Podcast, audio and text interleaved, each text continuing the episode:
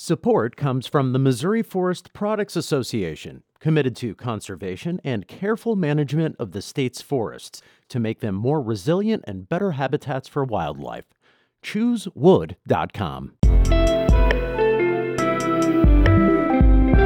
From the St. Louis Public Radio Newsroom, this is The Gateway. It's Wednesday, January 29th. I'm Wayne Pratt.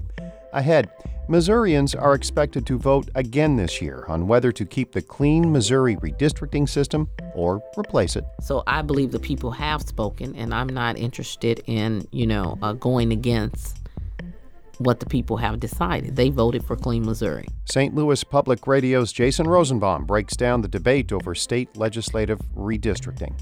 First, the headlines. Missouri is moving forward with testing roughly 7,000 rape kits. They have been sitting on evidence shelves in police departments and hospitals. St. Louis Public Radio's Jaclyn Driscoll spoke with Attorney General Eric Schmitt about removing that backlog. The first batch of roughly 100 kits sent for testing came from the Springfield area, but St. Louis and Kansas City will likely be next since these areas have the most untested kits. Schmitt says it takes about 90 days to test one rape kit. He says it'll take about half a year to work through the 1,200 kits they have funding to test right now. If any results in a DNA hit, Schmitt's office isn't wasting any time. When we get results back, we would then work with local prosecutors to move forward with prosecution as soon as we got something back. In the State House, lawmakers are looking to pass legislation to create an electronic tracking system. This would allow victims and law enforcement to keep track of rape kits in an effort to minimize any future backlog. In Jefferson City, I'm Jaclyn Driscoll, St. Louis Public Radio. The Illinois Department of Transportation begins work on Interstate 255 Saturday. St. Louis Public Radio's Eric Schmid reports the department is suggesting alternate routes ahead of the first of two highway closures. IDOT will close all lanes of I 255 between I 55 and I 64. Once that section is complete, the department will then close the interstate from I 64 to Illinois Route 15. Laura Rensing is IDOT's District 8 project implementation engineer and says I 255 sees more than 50,000 vehicles every day. It's important that we try to spread out traffic as much as possible. We've got a lot of routes that we can take.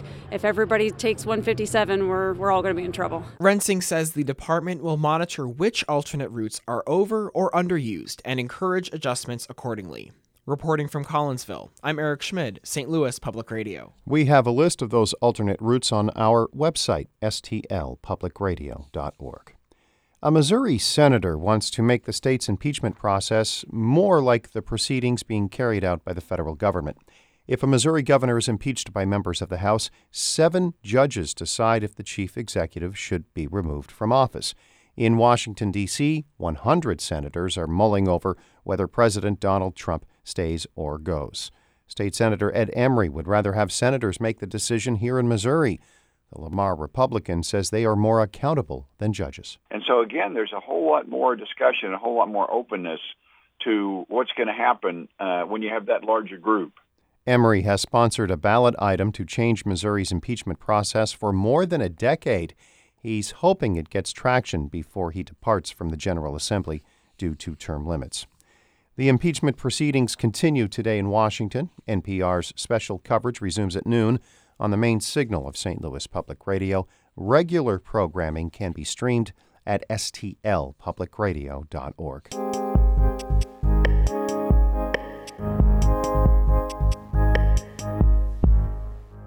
Missouri voters are expected to have a say again this year on how state, House, and Senate districts are drawn. Missourians will choose between keeping a process they voted for in 2018, where a demographer holds much of the power to draw maps, or a modified version of the old system. Here's St. Louis Public Radio's Jason Rosenbaum. When Missourians approved the so called Clean Missouri Amendment in 2018, they weren't just ratifying limits on lobbyist gifts or an expansion of the Sunshine Law. They were making huge changes to state legislative redistricting, shifting power to draw House and Senate districts from bipartisan commissions or appellate judges to a demographer who must draw maps with an emphasis on partisan fairness and competitiveness. It's a system that Republicans that control the General Assembly loudly oppose.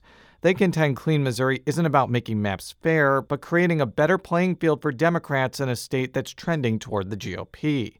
That's a big reason why legislative leaders like Senate Majority Leader Caleb Rowden wants to give Missourians another crack at the issue. He says his 24 member Republican caucus is united. I've got 24 people who, um, you know, are willing to stay all night. I've got 24 people who are willing to answer quorum calls. Um, and so that really opens us up to, to be able to work to do what we need to do. If voters approve Senator Dan Hegeman's measure working its way through the Missouri General Assembly, then those previously mentioned bipartisan commissions and appellate judges would hold much of the power to draw House and Senate maps instead of the demographer.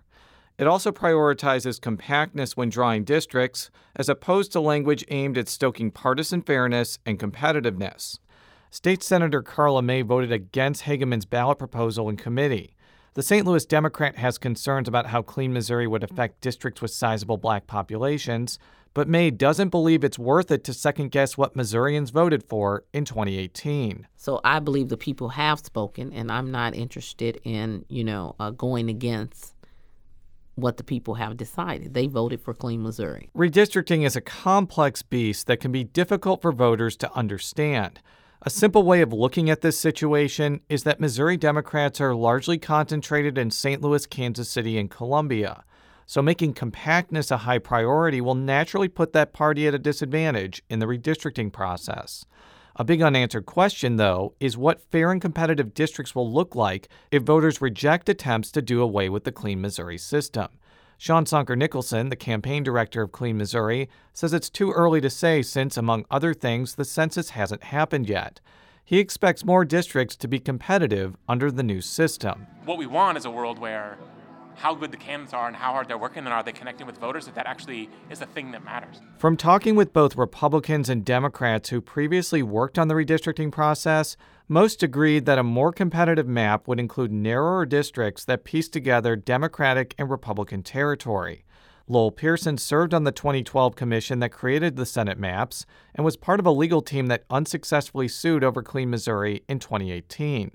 He predicts the end result of Clean Missouri is the creation of skinny districts that go from heavily Democratic cities to more Republican suburbs. I worry that if we have these ribbon districts, we're going to have people in the Missouri House, particularly, but the Senate as well, who have no knowledge of most of their constituents' lives, who don't know how to help them through the executive branch, and who don't really understand how their constituents would have them vote on bills. Trent Skaggs is a former Democratic state lawmaker who served on the 2012 Senate Commission with Pearson. He agrees that the best way to create competitive districts is linking urban territory with more suburban terrain. He doesn't necessarily believe that such a setup will create unmanageable districts, but rather more responsive legislators.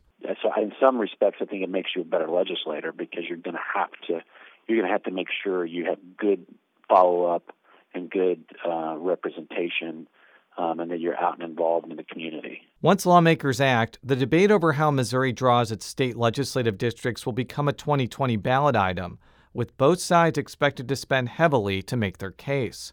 It will be up to Missourians to decide if they want to stick with what they have or embrace what the Missouri General Assembly will likely approve. I'm Jason Rosenbaum, St. Louis Public Radio. Our Fred Ehrlich edited that report. Shula Neuman is the executive editor of St. Louis Public Radio. Music by Ryan McNeely of Adult Fur. A big thanks to Sarah Fentem for handling the podcast duties yesterday. I'm Wayne Pratt, and from the St. Louis Public Radio Newsroom, this has been The Gateway.